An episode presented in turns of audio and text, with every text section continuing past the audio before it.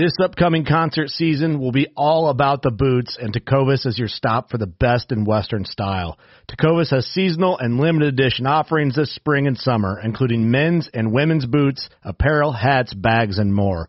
All Tecovas boots are made by hand in a time-honored tradition with timeless styles that are always on trend. And Tecovas has first wear comfort with little to no break-in period. It's hard to find this level of comfort paired with this level of style. Stop by your local Tecova store, have a complimentary drink or two, that's WCB style, and shop new styles. The smell of fresh leather and friendly staff are at your service. Many stores even have leather custom branding to make your boots truly personalized. And with regular live music and events, there's no in-store experience like it. If you can't make it into a store, just visit tecovas.com. That's T-E-C-O-V-A-S dot com. They offer free shipping on all boots as well as free returns and exchanges and ship right to your door. Go to tecovas.com and find your new favorite pair of boots today. Fishing like a local isn't just about catching fish. It's about connecting with the environment and the people who call it home. It's about hearing the stories and traditions that have been passed down for generations and sharing unforgettable moments with the people you meet along the way. Fishing like a local is having an experience that stays with you forever. And with Fishing Booker, you can experience it too, no matter where you are. Discover your next adventure on Fishing Booker.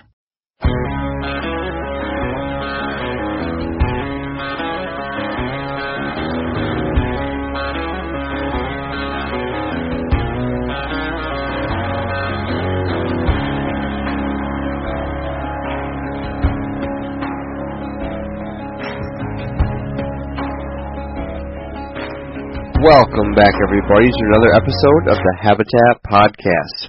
I'm your host, Jared Van Hees, and thank you for tuning in once again as we become better habitat managers. We are the podcast for learning wildlife habitat management. Now, I want to thank the listeners for tuning in once again this week. We have a great episode for you guys. One of my favorites so far. Uh, I'm not sure if any of you know who Dr. Craig Harper is from the University of Tennessee, but he is our guest tonight. Uh, he is an author as well. Uh, the book I have in front of me is Managing Early Successional Plant Communities for Wildlife in the Eastern U.S. And guys, that is what we are covering tonight. Early successional plant communities. Not only do we talk of all things early successional, we talk about you know, how does a guy like me or you uh, start with some ESH? Um, you know, what are the costs of early successional habitat versus the cost of traditional food plots? You know, the the ten most prevalent weed plants we should be, you know, concerned about and maybe want as forbs uh, in our early successional habitat and plant communities. Guys, literally this episode we got schooled we got schooled by Dr. Harper, and it was awesome. Um, it's a very informative episode, one of my favorites, like I mentioned. And uh, hang around and make sure you uh, listen to it once, twice, maybe three times, and uh, let us know how you think. Um, before we get into it, I'd like to thank Killer Food Plots, our partner. Uh, now, Nick is uh, out there right now doing a lot of land tours and habitat plans for people. Um, he does it in multiple states and getting the spring plan together, if you will. So a lot of people are some plant some spring plots. It's been pretty wet here, but it's starting to dry out, and uh, people are getting their seed ordered, getting the soil test done, and getting the plan together. So Nick can help you with that. I, I do my soil test for him, and uh, check him out at killerfoodplots.com. The next partner I'd like to thank is Lincoln at Packer Max cultipackers. So Lincoln did a pretty cool thing the other day. He uh, was on Facebook and he gave away a cultipacker to uh, one of our combat veterans uh, here in Michigan. I thought that was pretty darn cool, Lincoln. And uh, you know, glad to call you my friend and partner of the Habitat Podcast. That was that was awesome that you support the veterans, and uh, as as do I, and and Brian, uh, being a veteran here at the Habitat Podcast. So thank you for that. And uh, guys, check him out at packermax.com. Those things are selling like hotcakes, and now is the time of year to get yours so you can have it ready for this spring and fall planting. And lastly, I want to talk about Nick Nation at Nations Creations. He is the owner of the Habitat Hook. Uh, I know it's getting later into the spring now, the leaves are starting to bud, but it's still a good time to hinge. You know, I've been telling you guys about how I hinged like near my parking area as a tornado zone or a barrier to try to block me as I park and sneak into my property. Well, because it's the only hinge on my property, hinge area so far, I already have a deer bedding up against it. I spooked him the other day looking for mushrooms. So, just like that, within two weeks, I had deer bedding against my hinge cut tornado zone. Um, the reason I, I tell you that is because I need to get out there more with my hook and make some actual real bedding areas where they can focus on, not out by my car. But without the habitat hook, the hinges would not be as successful as I was able to do them. I mean, it was the tool. I I can't imagine. You know, I was able to drop some trees without it and just fell some, but to actually hinge them, and especially those medium to larger trees in the right direction, it really helps with that hook. Check Nick out at nationscreations.net. And make sure you mention the Habitat podcast for him and link it at the Packer Max and make sure you get yourself a Cultipacker discount as well. So guys, I'd like to thank uh, Michigan Whitetail Pursuit and Dip Fat Hydrographics before we get on here. And real quick, I would like to tell any new listener to check us out at habitatpodcast.com on iTunes podcast app, Stitcher, Spotify, and you know Facebook, YouTube, and Instagram as well at Habitat Podcast. Be sure to let us know what you think. Like, subscribe, and you know keep helping us grow. We really appreciate the support and the feedback. Well, without further ado, let's get Dr. Craig Harper on the line, and you guys can all listen to us get schooled on early successional plant communities. All right, welcome back everyone to another episode of the Habitat Podcast. We have a very special guest today, Dr. Craig Harper. How are you doing today, Craig?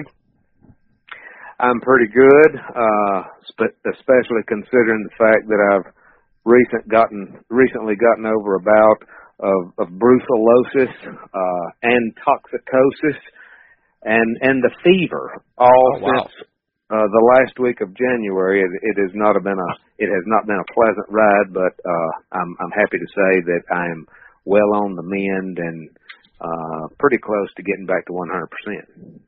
Well, good to hear. Good to hear. Uh, we, we need you back out there. So, how long how long were you down and out for? Uh, well, like I say, since uh, about the last week of January, oh, all the uh, way very early now. February. So it's been it, it's been unpleasant, but uh, hey, we all have things that we have to get through, and uh, yes, it could have been a whole lot worse. There's a whole lot of people out there that in much much worse shape than what I was in. So uh, no worries. All right. Well, glad to have you back, and uh, you are right about that. Um, we wanted to get you on here. We're we talk about nothing but managing habitat for for wildlife and, and to become better habitat managers on our show here. And and you were a guy that we've we've heard a lot from from friends of ours, from former guests of ours. We want to get you on. So for those of you who or for those of our listeners who do not know who you are or where you're from, do you mind giving us a background on on who you are and and where you work and what you do in the, the habitat world these days. Sure. Um, I am a professor of wildlife management and the extension wildlife specialist at the University of Tennessee, uh, which is here in Knoxville, Tennessee. Go Vols. Uh, we are on the mend from uh, a poor football program over the past several years and uh, looking to do nothing but uh, get better. Believe me. Um, but no, I've I've been here for actually it'll be 21 years next month, and I'm originally from North Carolina, uh, 10th generation North Carolinian. All my family's still over there. Uh, went to school in in North Carolina and South Carolina uh, with degrees in wildlife management, biology, natural resources management, forest management, etc. And uh, I did. I worked a while for the North Carolina Wildlife Resources Commission, and uh, once I, I finished a, a PhD at Clemson University, which not having uh, any problems with the football program there, thank goodness. uh, I came to work here at the University of Tennessee, and and life is good. I've had a very good time here at Tennessee. Uh, treated me real well. We have an excellent department uh, with uh, a wildlife program here, and I direct graduate students in addition to extension uh, responsibilities. Uh, what's different about me, perhaps, than than most, is all of the research that I do is applied management oriented. I'm a manager at, at heart, always have been, not the traditional professor that most people would think of. So whatever research we conduct, it is going to be information that a manager can take immediately and benefit from in some form or manner. And so as the extension wildlife specialist, I take this information that we are gathering through research and immediately begin to deliver it to both professional wildlife managers as well as landowners who are managing their property for wildlife. Uh, most of that has to do with white-tailed deer, a lot of it with wild turkeys, also northern bobwhite, ruffed grouse, uh, to a much lesser extent, some songbirds, and even things such as eastern box turtles, which we've got a project going on right now, uh, finishing up looking at the effects of prescribed fire on eastern box turtle. So there's a lot of different things that we get into, but it's all applied management oriented, usually having to do with fire, uh, silviculture, you know, through forest management, herbicide applications, planting, uh, disturbance practices other than fire and herbicides such as disking or mowing or something to do with managing land for, for wildlife to enhance habitat for different species. Oh, perfect. Perfect. Yeah, we got the right guy then. That's the right Craig Harper. Okay. Sorry to make sure. now, when you say I, I sell insurance in uh, Upper New York. I don't think that would sell it. Oh man!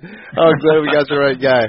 No, that's quite that's quite the background and and some interesting some stuff there. When you say you help um, wildlife management professionals, uh, what exactly or who exactly are those people? Are they, you know, WMA managers or who are these people? Yes, uh, they are biologists and managers with state wildlife agencies. Uh, also do work with state forestry agencies.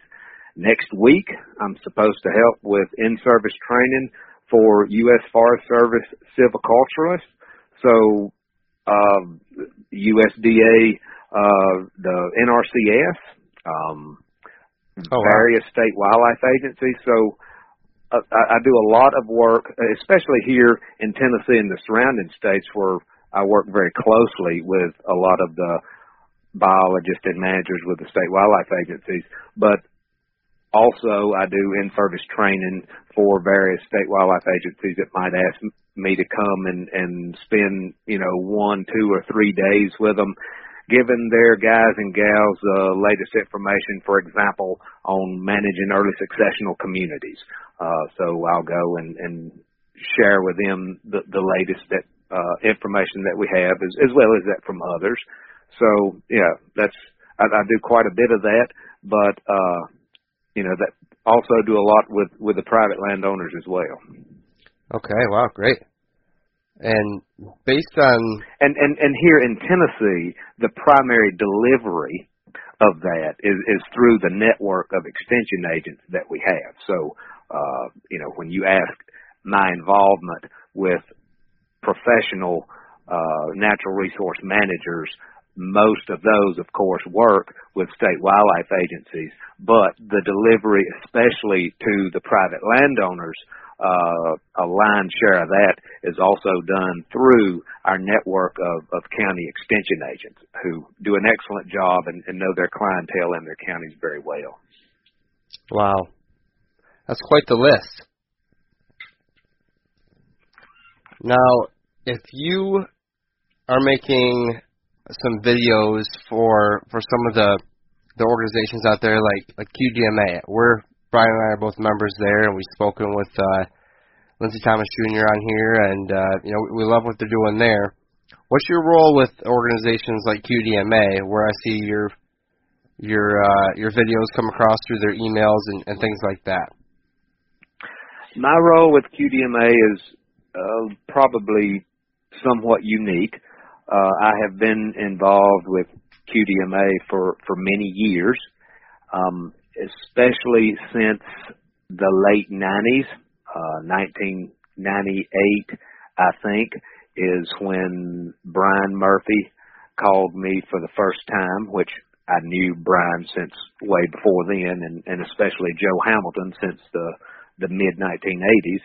And uh, my major professor, Dave Guynn, back for my PhD, was uh, one of the founding members of the QDM and and one of the researchers, along with uh, Larry Marchinton, uh, Harry Jacobson, and others that provided a lot of the scientific information that Joe and the QDMA originally ran with in promoting this philosophy of quality deer management. So I have been involved in some way, form, or fashion with them for a, a very long time.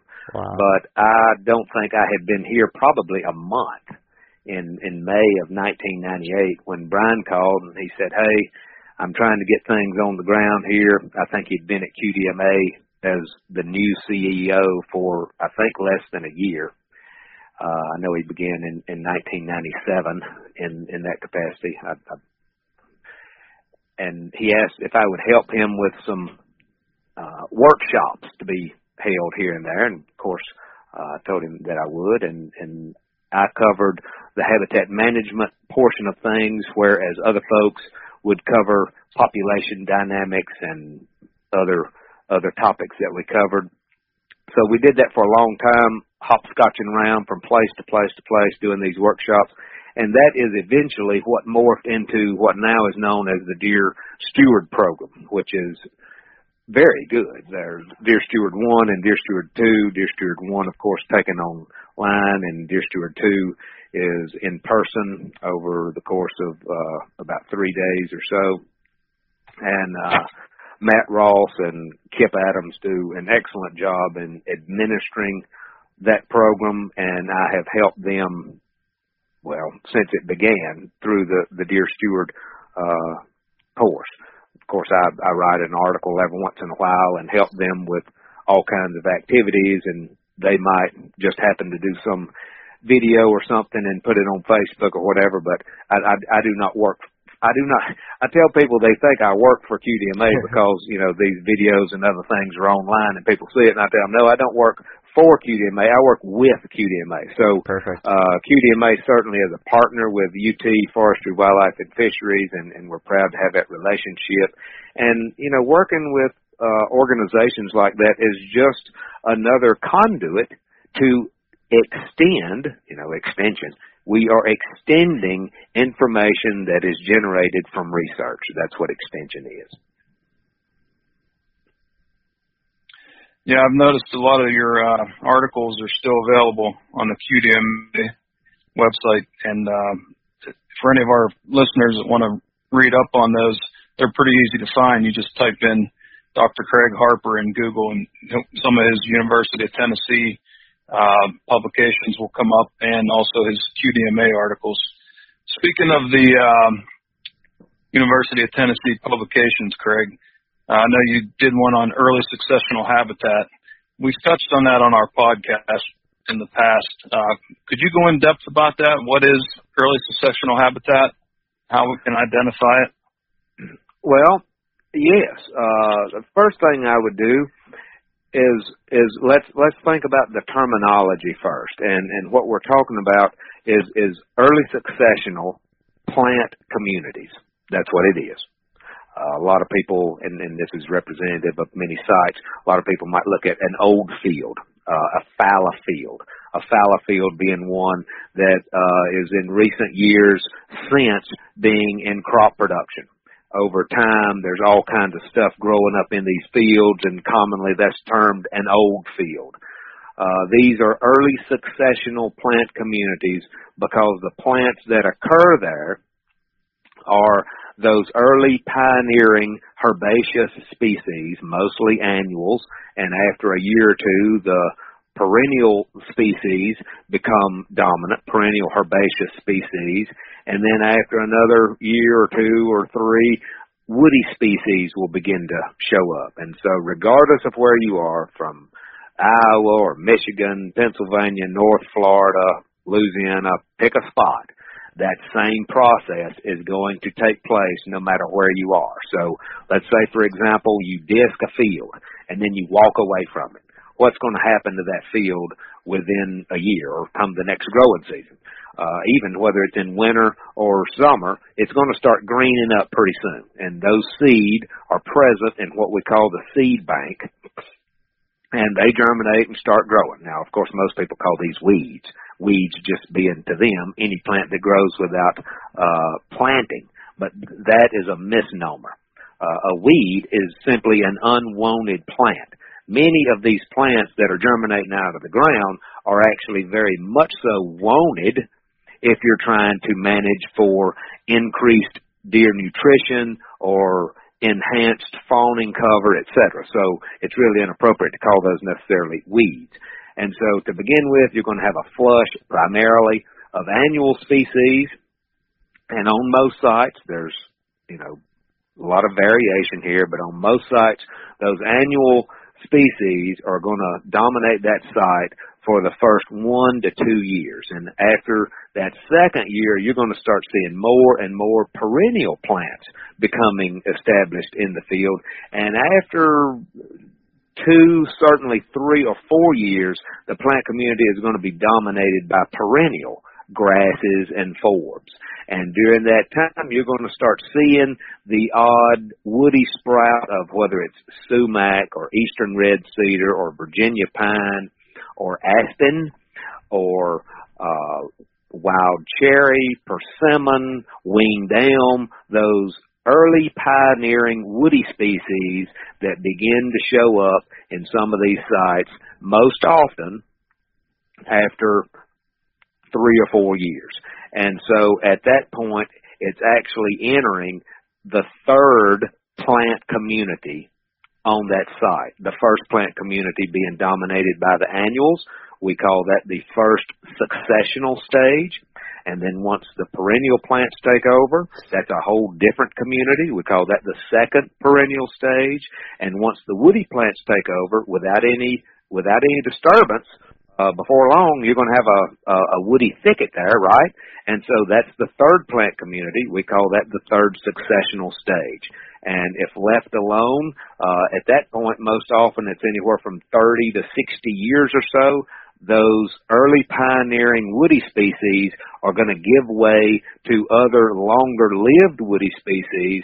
If you're in uh, most areas of the eastern United States, for example, you're typically going to see various oaks and hickories and red maples, sourwood, etc. A lot of different species coming in and taking over at that point. That would be the fourth plant community or the fourth successional stage uh, taking part. Now, on some sites and not on all, if that remains without disturbance, over time, and at that point you're usually looking at uh, a uh, hundred plus years, there's going to be trees growing up in the understory of that forest that can grow in shade.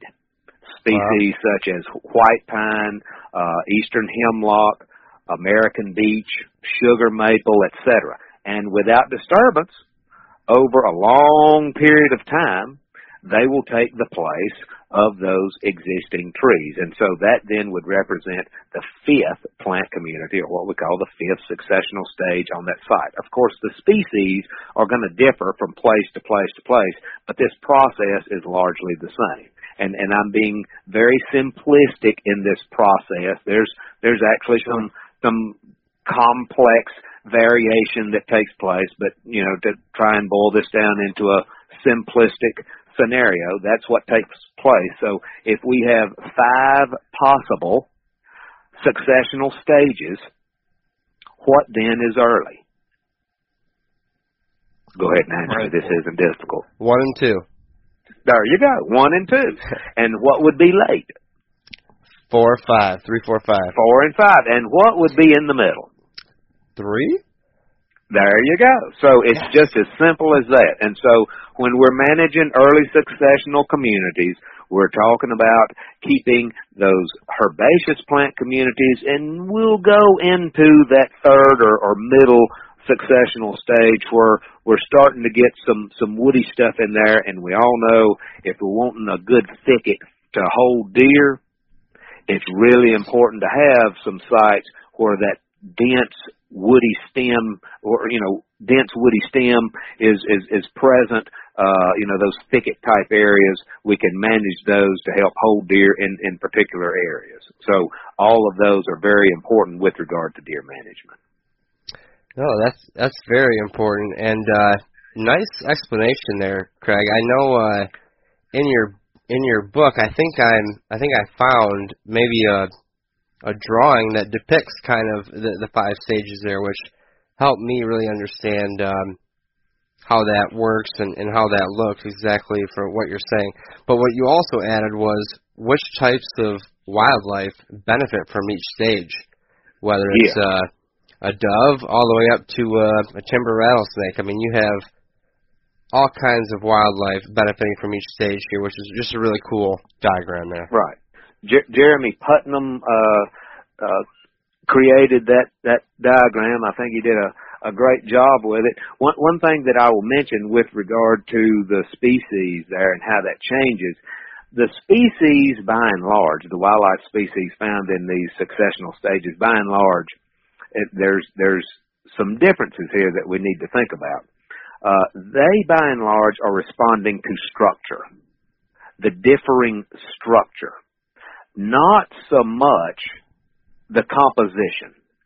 For example, if if you have uh, a sweet gum thicket versus an aspen thicket, both of which are in that six to eight year old range, not that much difference. It's just it's just thick woody stems, right? So the composition is not as important as the structure. However, in determining the successional stage, that the composition is very important. That's how we determine what successional stage we're looking at. And and I bring that out in a couple of diagrams where you might have horseweed, for example, growing in a fallow field, and it's very dense. And that horseweed is seven feet tall.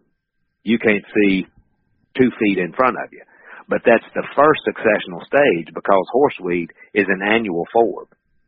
In another field at another site, you might have poor Joe, which is an annual forb growing, and it's only six to twelve inches tall. So the structure is very, very different in those uh, two plant communities, but it's the same successional stage. It's just an, an annual plant dominated community. So the wildlife by and large are responding to the structure, but we define the successional stage based on the composition of the plants. That, that is, which plants are there. Okay. Okay. That makes a lot of sense. Now, Craig, why should uh, people managing their properties for white-tailed deer care about early successional habitat, and what would be a good way to apply it practically? they should care about, uh, and, and I'm going to say early successional plant communities instead of early successional habitat, because habitat okay. for deer may include early successional communities, late successional, uh, etc. So you know as well as I do that deer are found in woods as much as they are found in uh, brushy thickets of, of shrubs that are pioneering in, as much as they might be found in uh, an, an old field that is you know, two feet tall, vegetation two feet tall, and might be found in a crop field as well. So they're found in a wide variety of uh, vegetation types, and, and that's why we call them uh, a, a, habitat generalist. They are found in, in a wide variety of, of areas. However, deer habitat then can be comprised of a lot of different vegetation types. And so any one vegetation type is not a habitat. It's just a vegetation type that might provide them with food or might provide them with cover, might provide them with, with, uh, with water, whether it be a wetland or, you know, a riparian area or whatever the case may be. So these early successional communities are important for deer because number one, they may have a lot of forb growth, and forbs being those broad-leafed herbaceous plants. And those broad-leafed herbaceous plants, many of them represent the most highly selected plants that deer seek out for forage. And they also are exceptionally high in nutritional value. Uh, many times their protein content is in excess of 20, even 30%. Their calcium content is in excess of 0.5%, which is in excess of what uh, even a doe with, with twin fawns would need. The phosphorus content is in excess of 0.3%, which is far greater than what a buck growing antlers would need. So the nutritional content of these plants is, is very high. And then if you manage these communities correctly, not only can you have outstanding cover for fawns, but you even can have outstanding cover for adult deer as well. So these communities can be an outstanding source of both food and cover and at different times of the year, not just during the summertime. Excellent. And when you said, uh, what do you? Oh, go ahead, Brian. No, go ahead. I was just saying when when you said you manage them correctly, can you explain more what you mean by that? Well, you have to set the successional process back periodically, or it's going to advance into woody species, right? Okay. Can, can we all agree that if we, you know, take that field that is disc and we step back and we do nothing with it, if we're in the eastern United States where in virtually any area east of the Great Plains we're getting 30 plus inches of rain a year and even where you get as low as 18 to 20 uh, inches of rain a year, if you leave that site alone, ultimately it's going to be dominated by woody stems. Would, does everybody agree? Yep. Yeah, that's I mean that that is what happens. So if we don't implement some kind of disturbance to prevent that site from being dominated by woody plants, and thus woody plants that shade out all of the herbaceous plants that would be growing, then your food value is going to drop out the bottom. Now, you can have excellent cover from, you know, high woody stem density, but your food value is going to be very low. And so if you're wanting to maintain the highest quality food, then you're needing to disturb that site occasionally with some kind of disturbance factor to maintain that in an early successional community, meaning maintain it in a herbaceous dominated community. Understood. Okay. So a lot of guys try to get this early successional habitat started, and then they'll um, start to see some invasive uh, plants popping up or some cool season grasses that they don't want. How do we go about managing those types of problems?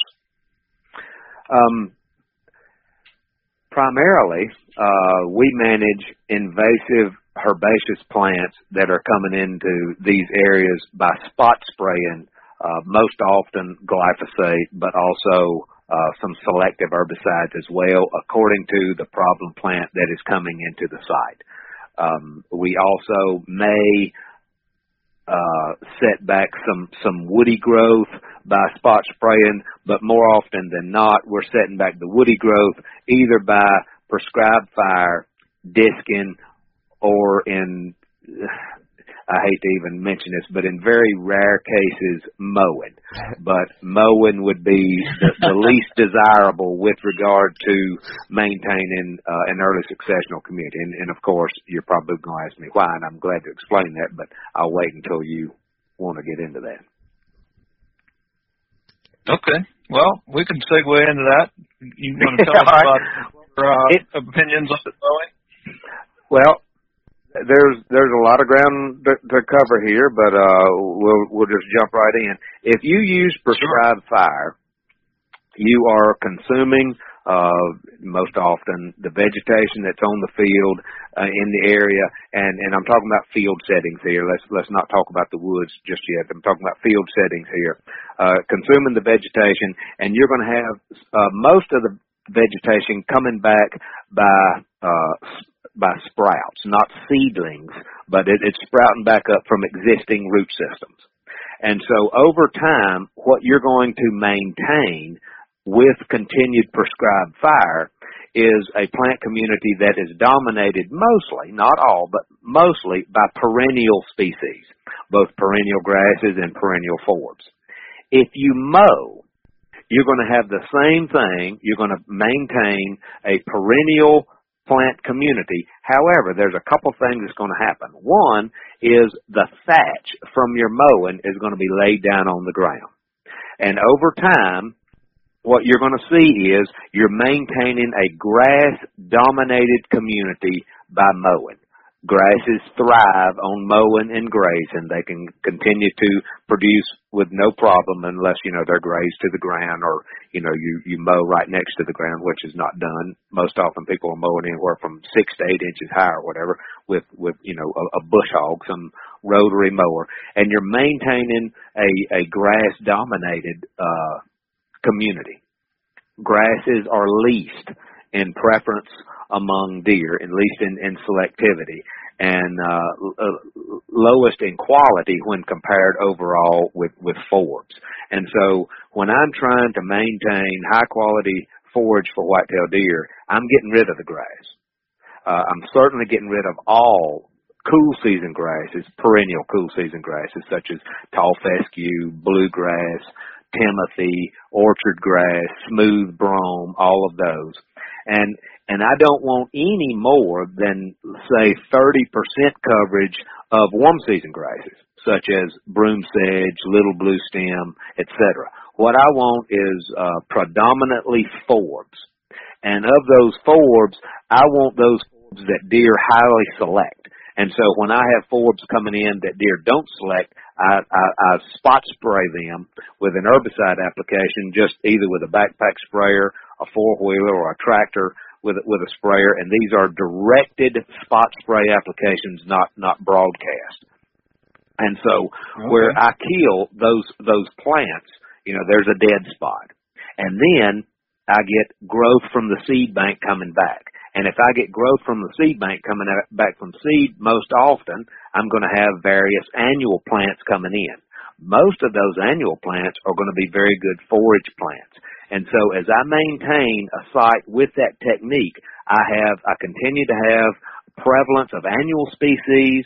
My structure is very heterogeneous. You know, it's, it's variable, kind of up and down, and there might be some scattered woody stuff around, but I'm maintaining a good herbaceous base so I maintain good uh, forage plants as well as some cover plants also.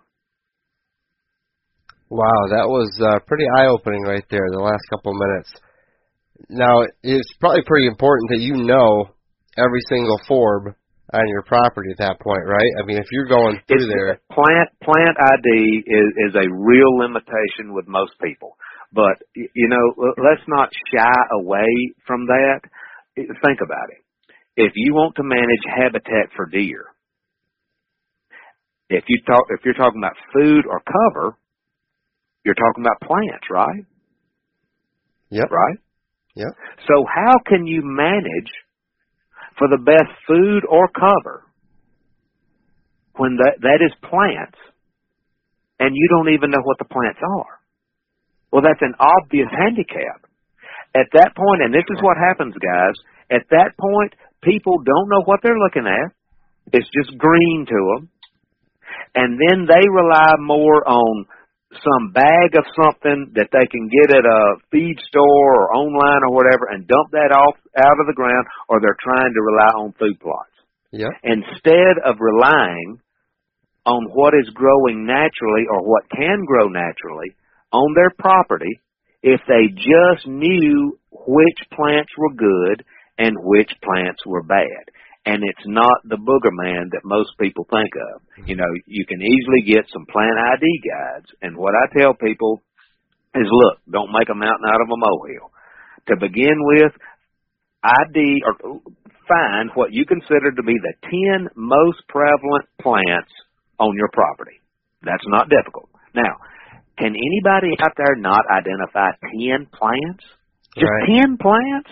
I mean, that's you're you're rather sad let's just call it what it is. That's, that's pretty doggone sad. If you want to manage your property for deer, but you're unwilling to learn 10 plants. If you learn the 10 most common plants on your property, immediately you're a long ways into number one, identifying where the limitations are in terms of what kind of plants you have and if they're good, bad, etc. And then all of a sudden, as you're getting rid of those that are unwanted, other ones are popping up and you will see the, the prevalence of different plants change. And then you, you know, you're going to pick up another one and another one and all of a sudden you know 20 plants. And over the course of a couple of growing seasons of doing this, you're going to know 25 to 30 plants. And all of a sudden, you begin to have a working knowledge of how to influence the plant community in those old fields on your property and all of a sudden you have increased the nutritional carrying capacity of your property without spending one dime on planting anything. And I'm not recommending that nobody ever plants anything. I mean, I, I wrote a book on food plots. I'm, I'm a huge proponent of food plots. I love to grow stuff and watch wildlife respond. But to think that you're going to manage your deer just on food plots alone, in my professional opinion, is foolish. Love it. Yeah, that's that's super awesome, and I, I that's a great place to start. Um, the ten most prevalent plants go from there. I love that. Uh, and and it's not just in your fields. Now I know right. y'all are asking okay. me questions about early succession, but it's in your woods also. Yeah. So you should know what your you know ten dominant trees are, if they're good for deer or not, and if they're not for good for deer, why don't you kill them? Let that sunlight come in, stimulate the understory, allow more food to develop in the in your woods as well as the cover. So now there's not a great disparity in forage value or cover value from your fields to your woods. At that point, all of a sudden, the whole game changes. Now you're seeing differences in deer on your property that you couldn't imagine. When your woods start becoming just as valuable as your fields with regard mm. to the food and the cover value. That's awesome, Craig. And and and and, and, and we still we still yet have not even uh, begin to discuss food plot uh, opportunities. You see what I'm saying? So now you're using yes, all of that as your base nutritional value, and you're just building on top of that. You know, that's just it's just icing on the cake with your food plot applications. Now you truly can start identifying when uh, the the annual needs are on your property with regard to low points in, in nutritional availability, and you can start filling uh, those spots with, uh, with with your food plots according to when they are. That would determine what you need to plant, and and that's how you really raise the bar, not just by trying to plant food plots based on what somebody planted on TV, which is driven, as we all know, by sponsorships, not necessarily the need. And I'm not saying right. anything that's planted on TV is, is good, bad, or indifferent. I'm just saying, let's be honest. What's done on TV is based on sponsorships and and that's not all bad either. You know, we need sponsors to help get inf- information out, and there's many commercial sure. products that that are very good. But just because somebody's using them on TV does not necessarily mean that you need them on your property. Think, think beyond that.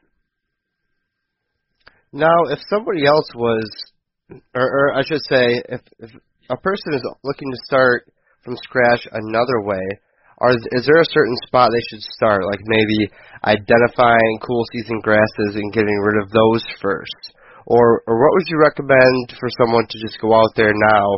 Uh, maybe say my property, for instance, I have uh, a a nice clover plot. If I wanted to turn that into um, some early successional plant community, would I let it go, manage the grasses first, identify the the ten most prevalent types of plants there as well. Like, like where would you start, or recommend somebody to start to turn that into that early succession? Well, one, I would look at my property and kind of conduct an assessment of the uh, deer habitat across my property. So, what is how, how much what percentage of the property is in woods, what percentage of the property is in young regenerating stands, what percentage of the property is in shrub cover. You see how I'm going down. What percentage of the property is in early successional communities? What percentage of the property is in agriculture? What percentage of the property is in food plots?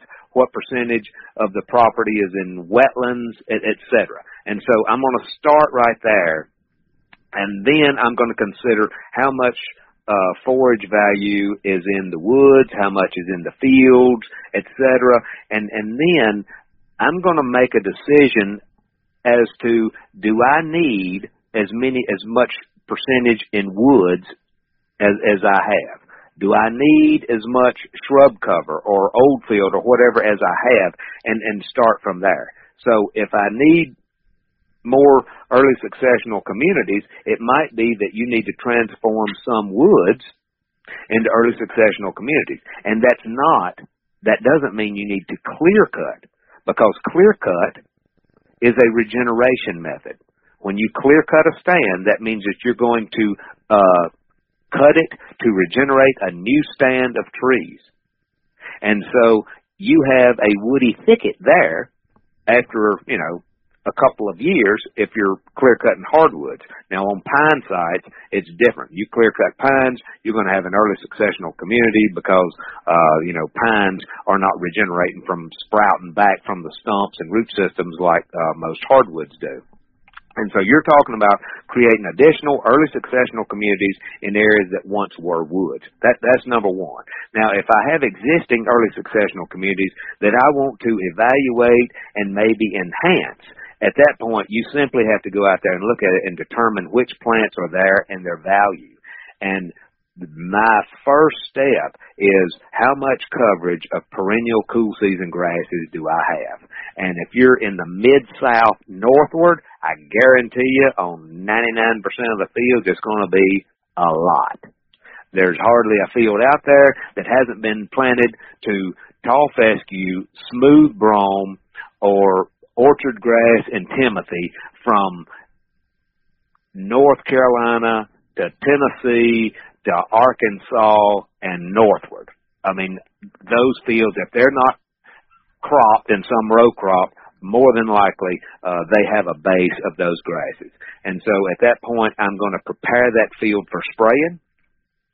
I'm going to let those grasses respond in, in late summer and through the fall and then I'm going to spray them after a couple of frosts with an application of glyphosate at about two quarts per acre in the fall after a couple of frosts. And I say after a couple of frosts, and, and that might be anywhere from uh, you know early October in New York, and it might be uh, early December, uh, even in South Tennessee or, or North Alabama. But after a couple of frosts, I'm going to spray those grasses because at that time two things are happening. Number one, if there's any desirable warm season forbs out there, they're going to be senescent or dead. Right. Because it's frosted on them a couple of times. So I can use glyphosate, which is a broad spectrum herbicide, and selectively kill my cool season grass without impacting my warm season forbs that, that might be occurring. But the other thing, and more importantly, that's going on is those cool season grasses are actively photosynthesizing at that time of year, and they're sending car- carbohydrates into the root system in preparation for winter senescence. That's when you will get the best kill.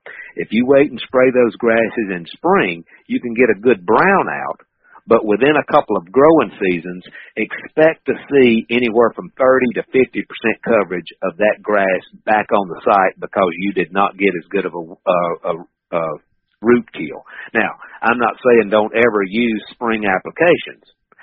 Just if you use spring applications, don't expect to get as good of a kill as if you use a fall application. So that's that's my if you, if you if you just do that and nothing else, I guarantee you will increase the forage value in your fields by at least ten times, at least. Wow! Just with one one herbicide application by doing it correctly at the correct time to get rid of the cool season grasses because those cool season grasses displace warm season forbs that are going to be your highest quality nutritional plants? The enemy. They are the enemy. Okay. No, that's now that's that, that's that's where the mowing thing comes in.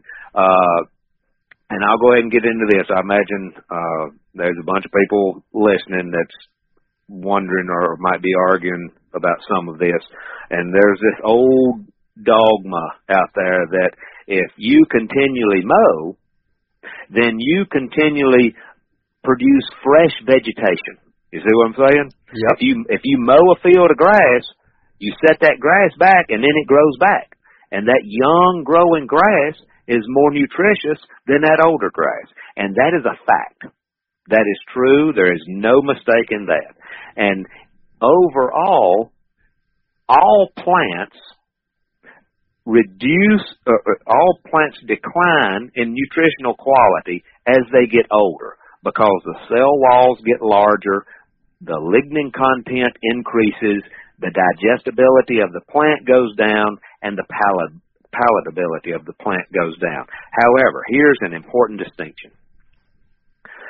If you have a ragweed plant, for example, growing, and it just sprouted up from seed and it's about six inches tall, that's a very young plant. I mean, you can take that in your fingers and mash it, and it kind of goes to, to mush. I mean, there's there's hardly any structural integrity there. It's it's very very tender, and so the quality, the nutritional quality of that plant is exceptionally high at that time, right?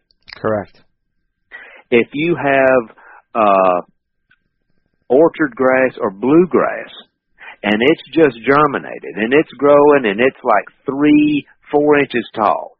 The same thing is going on. It is it is very nutritious at that time. Uh, whether an animal it tastes as good or not is, is debatable, and that differs among which species you're talking about. But the forage quality at that time is very good. Now let's go back to the ragweed plant. If the ragweed plant continues to grow through the spring and into the summer, and now all of a sudden it's late June, what's happening with deer in late June? Well, they're um. Let's see here. They they, they have fawns. They're growing. Yep. They're they're needing cover, and antlers are growing, aren't they? Of course. All right. Now, how tall is that ragweed plant on many sites by, you know, let's just say late June? On many sites, uh, you're going to see ragweed plants that are anywhere from three to four feet tall. And on some sites, especially a little, little further down south where the growing season is longer, they might be five feet tall by that time of year. All right, so now that plant is relatively old compared to when it was three inches tall, right? True. And so overall, the lignin content and the cell walls in that plant are large. The stem might be um, three quarters of an inch in diameter. It, it, it's it's almost woody. However, what about the leaves out on the ends of the stem? You see, as a ragweed plant and most of these forbs grow, new leaves are produced at the ends of the stems, correct? Yep. Correct. Right. So if if if the leaves at the ends of the stems are newly produced and they were produced, let's say, you know, a week ago, how does that differ from the three inch tall ragweed seedling? It doesn't. It doesn't. That's right. So how much young growth can a five foot tall ragweed plant have on it versus a, a, a, a six inch ragweed plant that you just mowed off? Wow. Wow. D- does that make sense to you? Absolutely. So, so the whole ragweed plant does not rep- represent high quality forage, but the leaves out on the ends of the stems are exceptionally high quality. And if you collect all of those and weigh them, you have a much greater biomass than if you collected all of the plant material from a six inch plant after you mowed it. Let alone Plus, the cover. if you mowed it, you to- you totally lost all of the cover. Right. You see what I'm saying? Oh yeah. So you can, this is one instance you can have your cake and eat it too. Now the grass is different. How does the grass grow? It grows straight upwards and what's on the top is not the youngest. And all the while, the the cell walls are getting larger, the lignin is increasing, and the digestibility goes down. Oh, and by the way, deer don't like it anyway, and the plant doesn't provide cover. So why in the world are people hung on wanting to mow fields for grass? It is the single, probably the single worst practice that they could do to try and manage for deer forage and deer cover. Boom. Wow. Does that make sense? Yes. I think a light bulb so, or so, two just went so off. let, let me let me say one additional thing. Now, in in agriculture, you know, we do we do all this plant sampling and we send all these plant samples into the lab for nutritional analysis. And and let's just pick soybeans. This is a good example. Uh, you might see where some soybeans they say you know produces ten thousand pounds per acre. Hmm. How did you come up with that? Well, put a fence around it and once the beans reach maturity, you go in there, harvest the plant off at about, you know, one to three inches above ground. You know, you do this over, you know, a certain sized area that is, that is measured. You dry the plants and you weigh it. And so you come up with a biomass. However, is all of that plant deer food? No. Deer aren't eating those great big stems. I mean, not if there's anything at all to eat. They're eating what? They're eating the leaves off of the plants. And so, if you just collect the leaves off of those plants, that biomass is not going to be 10,000 pounds per acre. Uh, most often, it's going to be somewhere in the neighborhood of two to 5,000 pounds per acre, which is very good. And the quality of those leaves is, is most often excellent. But when you look at the if you look at the quality of the whole plant, if you dried and ground up and submitted a whole plant, the quality is going to be relatively low because that big old stem was included in there. If you just send in the leaves of the soybean plant, your quality is your your biomass is going to be lower, but your quality is going to be much higher. That is what should be looked at because that is deer forage, and that's the same thing that should be done when you are evaluating your old fields. Don't clip whole plants and send that into the lab because your your forage value is going to be very low because you got all those big stems and old leaves and stuff in there that deer don't eat. Deer concentrate selectors, not browsers. And so they are concentrating their foraging on select plants and select plant parts. And they are eating the most tender, palatable, and nutrition nutritious portions of the plant that are available. So that is what should be sampled both from a biomass point of view and from a nutritional point of view when you're evaluating your, your old fields and, and what's being produced. So when when a uh, uh, a forage agronomist tests forage value and quantity in a pasture, they're going to take whole plant samples that are cut off at about an inch above ground, dry the material, and send it to the lab. Now, if you do that with uh, a sample that was mowed just, you know, a couple of weeks ago, the biomass is going to be a little lower, but the quality is going to be right much higher than if you did it on a plant sample that had not been mowed. So some of the agricultural or agronomic practices with regard to evaluation and testing has biased our view of plant nutritional quality for deer. Plants should not be sampled in the same way for deer that they are sampled in a pasture. And so in a pasture that's, you know, obviously uh, very much dominated by grasses, and so they're trying to keep that either grazed or, or mowed down so they have relatively fresh growing grass, which is more nutritious and, and more palatable. And but that is not the same relationship with these forbs that deer are selecting. Yeah, that's uh, a lot of eye-opening information there, Craig. I think uh, the whole the whole point about all your browse being from the ground up to four to five feet on every leaf versus just at the ground level, along with the cover that you have from a plant that tall, that's just a home run right there. I mean, it's just obvious to me.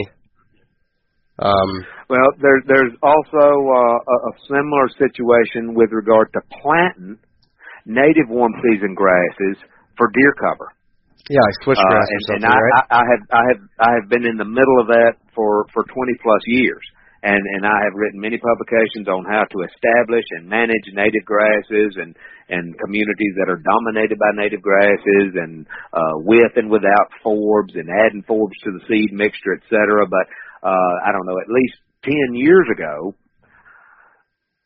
as we were doing all of these trials on uh actually 15 plus years ago as we were doing all these trials on different mixtures of native grasses and different herbicides to use with establishment et cetera et cetera. Uh, you know I, I remember one day I thought you know what's wrong with broom sedge and and we got all this planted native grass and we got broom sedge coming up in there. Well we didn't plant the broom sedge well on uh on on most sites our our broom sedge is anywhere from three to five feet tall. And of course, broom sedge does respond to soil nutrition as, as most other plants do. It's just that broom sedge can withstand uh, low soil uh, pH and low soil nutrient availability, but it definitely grows much better when uh, soil quality is greater. But the point is, the broom sedge is remaining standing through the winter with no problem. Our big blue stem and Indian grass are falling flat on the ground. Switchgrass, according to what variety, will will remain standing through the winter, of course. But how much grass do we need? When I compare that to these communities that we're managing naturally from the seed bank, and we have many of these forbs, scattered brambles, and even scattered shrubs that are coming into these fields, I've got excellent cover through the winter with no more than oftentimes 20% or so of grass cover. So I can have cover and my food too because the forbs that are out there during the summertime are an excellent uh, forage for deer and many of them even produce rosettes through the wintertime that deer are eating on. And so I began to look at that much differently with regard to the quote need of planting native grasses for enhanced cover for deer. Uh, in, in fact, I don't guess I've planted a seed of native grasses in, in, in 10 plus years. Uh, there, there's simply no need to when you can manage huh. what's coming out of the ground naturally. Uh, that's great information because uh, I'm, I'm actually getting ready to consider putting some switchgrass in, and uh, that, that definitely gives me something to think about there. Well, now um, just just think I'm just sorry, think about a field that is growing up naturally, and and how much cover there is out there in in summertime, and then going into wintertime, and and you know just evaluate it for yourself. You know, just eva- everybody should evaluate their sites independently and consider what they need for their property instead of just automatically doing something because someone else has done it. That's great really point. The great point. Yeah, we try to stress that to our listeners. It's all uh, site specific and what, what your goals are too. So we that, that's a good point to reiterate. Well, I'm glad we covered all the uh, important stuff now, Craig. But everybody's getting ready to play farmer especially up here in the north, we're getting our fields prepared for late May uh, planting of like soybeans, corn. Let's dive into some warm season food plot strategies. I know you did an article for QDMA a few years back about mixing corn and soybeans and food plots. You want to talk about that a little bit, or uh, if you're still recommending mixes like that, or, or what kind of strategies are you using today for summer food plots? Uh, if I remember correctly, uh, we did trials, and this was, oh boy, like 2010, 11, maybe 12, somewhere in, in that neighborhood. Um, there were mixtures coming out where folks were combining corn and soybeans. And, you know, of course, that's, that's interesting. Uh, soybean leaves are, are great forage through the summertime, and then the grain from the corn can be an excellent source of energy in, in fall and winter, and then the beans, of course, produced on soybeans, uh, also a good source of energy through uh, fall and winter while they last. But we we did we we planted a lot of this, and my question immediately was, if I've got two acres to plant, should I plant a mixture of corn and beans, or should I plant one acre of corn and one acre of beans? And so that's what what the that's the question that I had going going into that. And so we did a lot of trials looking at a lot of different planting rates of beans and corn in the mixture, you know, where you combine the beans and corn. And what we found was in no iteration did we get enough soybeans produced in a mixture to warrant planting a mixture versus planting, in that example, an acre of beans and an acre of corn. So, I do not recommend mixing beans and corn uh, I recommend planting beans and corn separately. And according to where you are and what the limitations are on your property, in most instances, I recommend planting beans over corn, meaning the acreage that you're going to plant, in most instances, I would recommend planting a higher, a greater percentage of beans than corn, uh, because of the forage value of the growing beans through the summer. It is absolutely top shelf. Plus, you get the added benefit of the beans standing in, in fall and winter that are a tremendous source of, of energy during that time. And, and, and deer love them. And so, for that alone, I hedge towards the soybeans and, and less corn. And once you get up on into the north, of course, that, that energy component is in the wintertime is very important. To be honest with you, down here, look, everything, so many wildlife species like to eat corn, deer included, and it's certainly an attraction. But biologically, there's nowhere down here that we need corn in order for deer to survive the wintertime. Uh, if anybody right. can can give me example of of deer dying of winter starvation, uh, certainly south of of, of Ohio. Uh, let, let me know. Um, it, the it, it that by and large is, is not necessary. I mean, you could have something as as ridiculously simple as planting winter wheat and the energy available from winter wheat as a supplemental food source to what is occurring naturally is more than enough for deer to remain uh for, deer to have enough energy to to survive the winters. So now up north with persistent snows, uh certainly you can have uh deer die-offs where the snow is covering up naturally uh, available foods, and and then many of those situations you might be able to help with regard to uh, winter survival if there are some corn plots available. You know that that certainly is is plausible and and, and could be the case, but but down here sure. not so much so. Uh, that's not to say nobody should ever plant corn. Um, corn is very attractive, and deer certainly can can gain some weight in in the wintertime by by eating corn, especially if there's not much else uh, available. But in terms of winter survival, no, it's just it's it's not necessary. So, what do you like for Tennessee or North Carolina or things like that for um, places like that for the warm season food plots? What would you recommend? Well, whether it's Tennessee, North Carolina, or or Michigan, uh, I, I simply do not think there's anything better than than soybeans. That is, uh, okay. you, again, you get the added benefit of, of the beans hanging. Uh, of course, soybeans cannot withstand the grazing pressure that, that some other things have. But, you know, think about that. If you can't grow a plot of soybeans, why is that? Right. Look at the surrounding areas.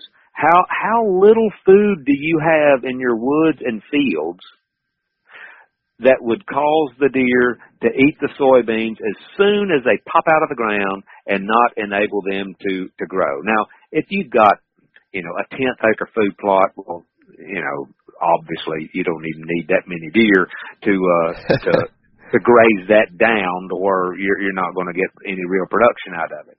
But uh, you know, think about food availability outside of your food plots when you're considering uh, the grazing uh, persistence of or the ability of, of soybeans to withstand grazing.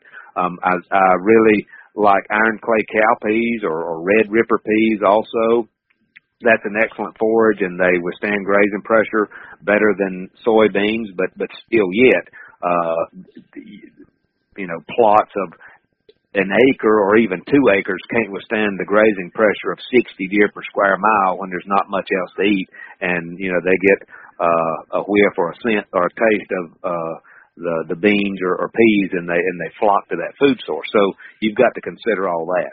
Um, in, in many areas, uh, I, I recommend uh, American Joint Vetch, Aeschynomene, and sometimes we will combine uh, alyceclover. Uh, that's not a true clover. That's one word, A-L-Y-C-E. Uh, alyceclover with the joint vetch, and, and that's an excellent warm season food plot. Uh, in, in most cases, I'm looking at soybeans, some kind of cowpeas, or American joint vetch. Those are my top three. Now, once you get up north, I'm also looking at alfalfa, red clover, ladino clover, and chicory. Although those are cool season plants, they're producing a majority of their forage from May through July. So that's essentially a warm season forage being delivered through a cool season plant. Does that make sense? Yeah. Definitely. Yeah. So uh, if, if you've got excellent ladino, red clover, alfalfa, chicory growth, etc., um, there, there there may be no need whatsoever to try to plant soybeans. Or right. or you might plant soybeans just to have the beans available into fall and winter as a fall winter food source but you're relying primarily on the forage of the cool season plants to provide nutrition for, for deer growing, antler growth, etc.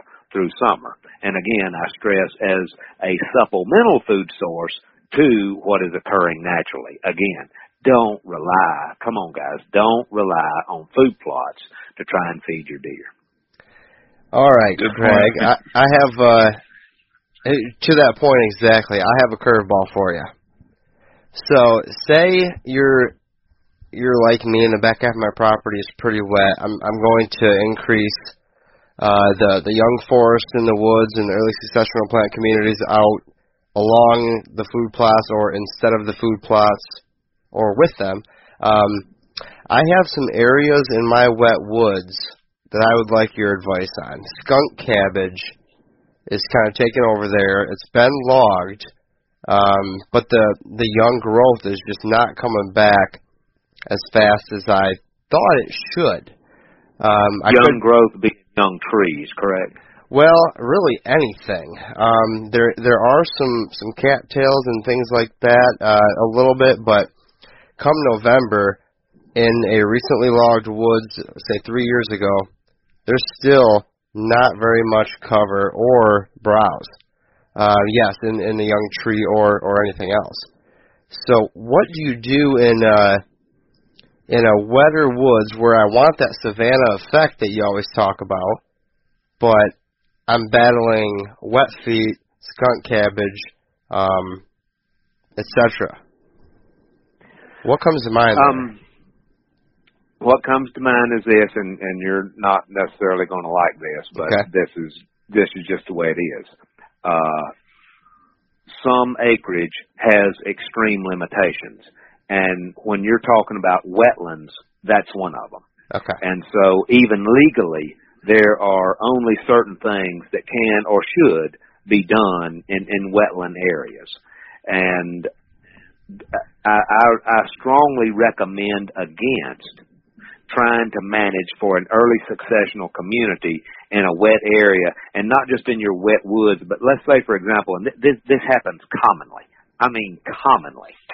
Uh, somebody takes a field out of production because they can get X amount of cost share through NRCS to turn it into grasses and forbs through some native grass forb planting, right? Yep. Where are many of our most highly productive agricultural fields? In bottomlands, right? Correct. Eco- ecologically speaking, those are not the most prevalent sites for early successional communities because historically, what kept those sites in an early successional condition? Most often fire. And fire ecologically is not predisposed on those sites. And so more often than not, you have wet conditions that, that uh, really limit you from using fire in those situations. And also in those situations is where you have many species of trees, uh, whether it be sycamore, green ash, uh, sweet gum if you're down south, lots of different spe- uh, tree species on those moist bottomland sites that you literally are going to have to fight every year. And what I tell folks is, look, recognize a site for what it is. If you have a site that's wanting to be a bottomland hardwood forest, let it be a bottomland hardwood forest. Manage it as that. You can cut trees or kill trees occasionally to keep it in more of a, of a, a dense woody stem cover that would be of value to deer. You can kill some trees that are not, not as valuable to deer and, and promote those that are more valuable to deer, you know, for, for mass production, for et cetera. There's various things that you can do in a bottomland, uh, forested site for deer but you're not necessarily going to get the same production as you would out of a uh, uh, a more upland site that is better suited for an early successional community. Now, I don't know why you're not getting uh, X amount of woody stem growth on the site that you're referring to.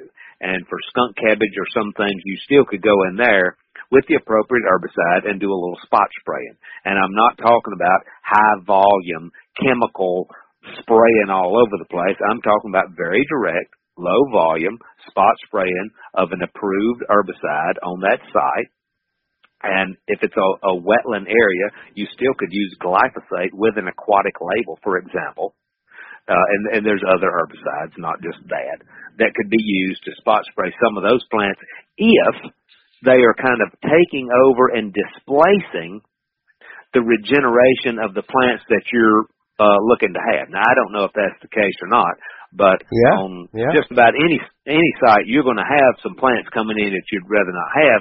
But you're sometimes going to have those sites where it's just dominated, and and it's dominated to the point that that invasive species is preventing other species that are present. It's not that they're not present; they're there, but they're being outcompeted by this uh, invasive species, and they're not able to germinate and grow. And so, in those examples, we have to get rid of those unwanted species to enable our wanted species to come out of the ground and respond. I love it. I love it. I think that's what I'm going to start with, or at least trying to identify what's going on uh, more closely back there. Uh, I was just, the... just keep in mind all sites are not applicable okay. For all practices.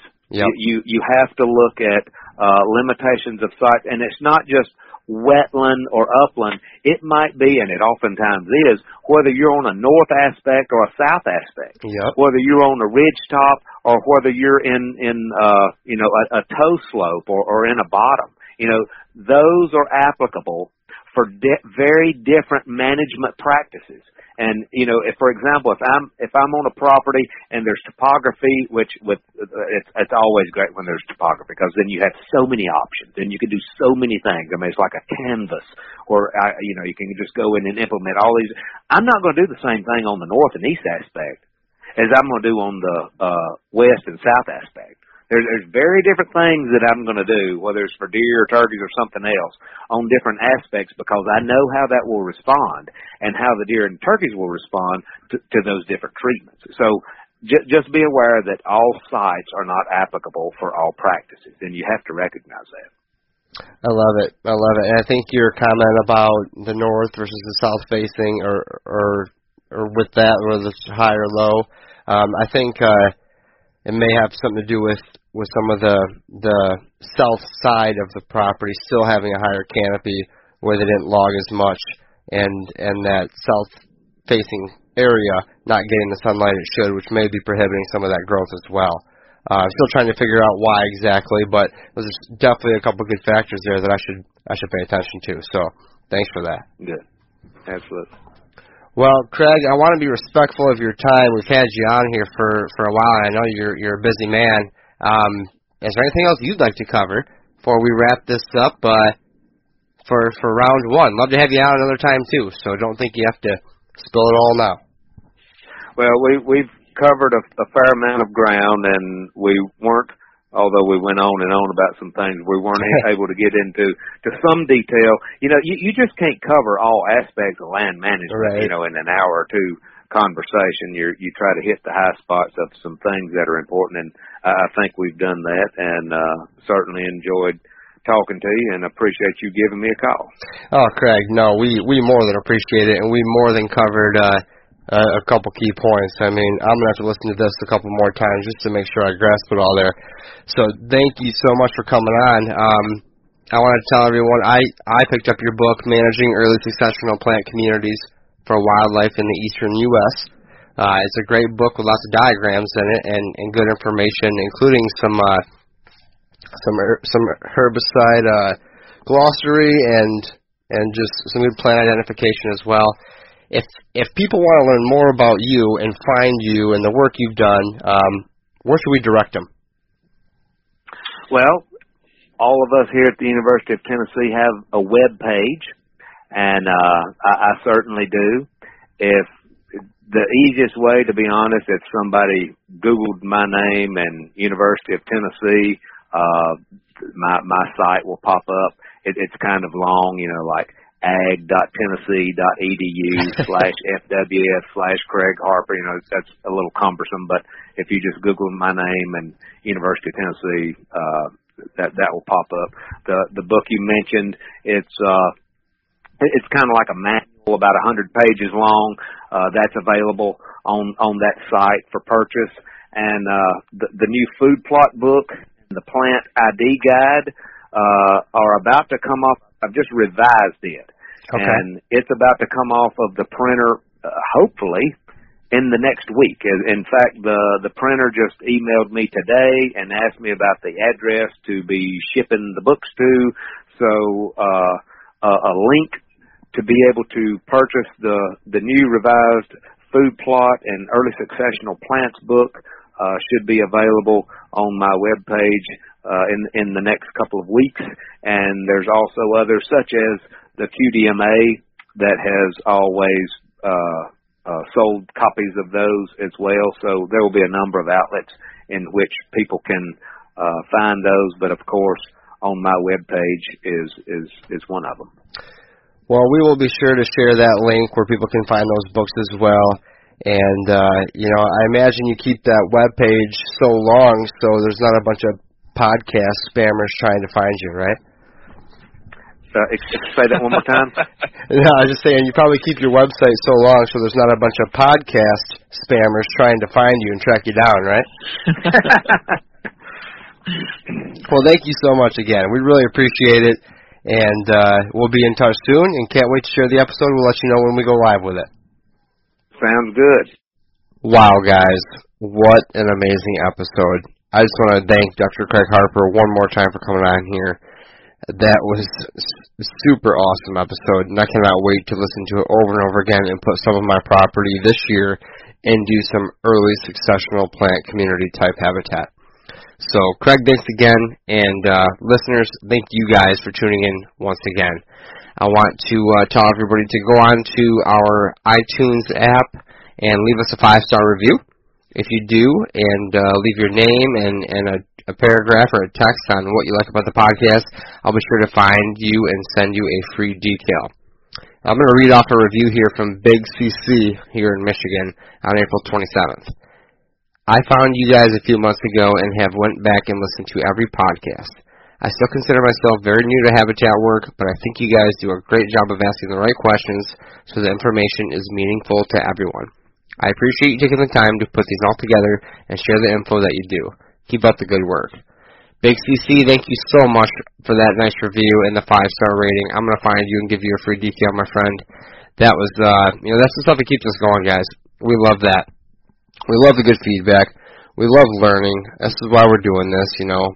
It is a little bit of work, but we have fun doing it, and uh, we're learning a ton along the way. I mean, listen to that episode we just had.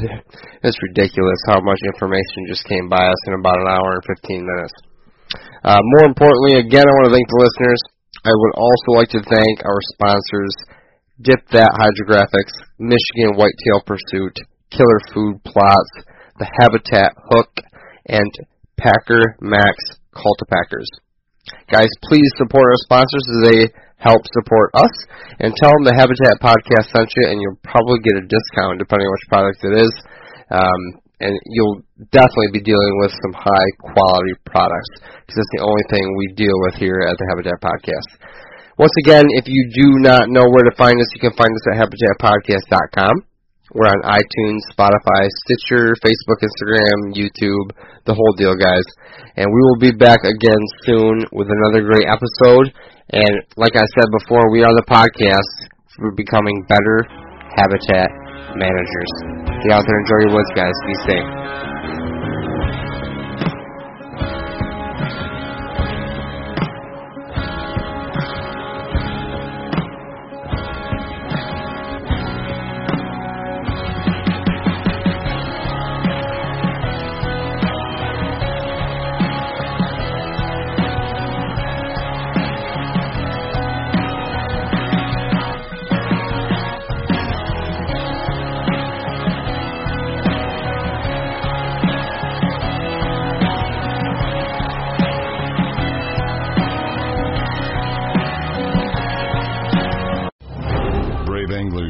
For the one they call king, but who will take his throne?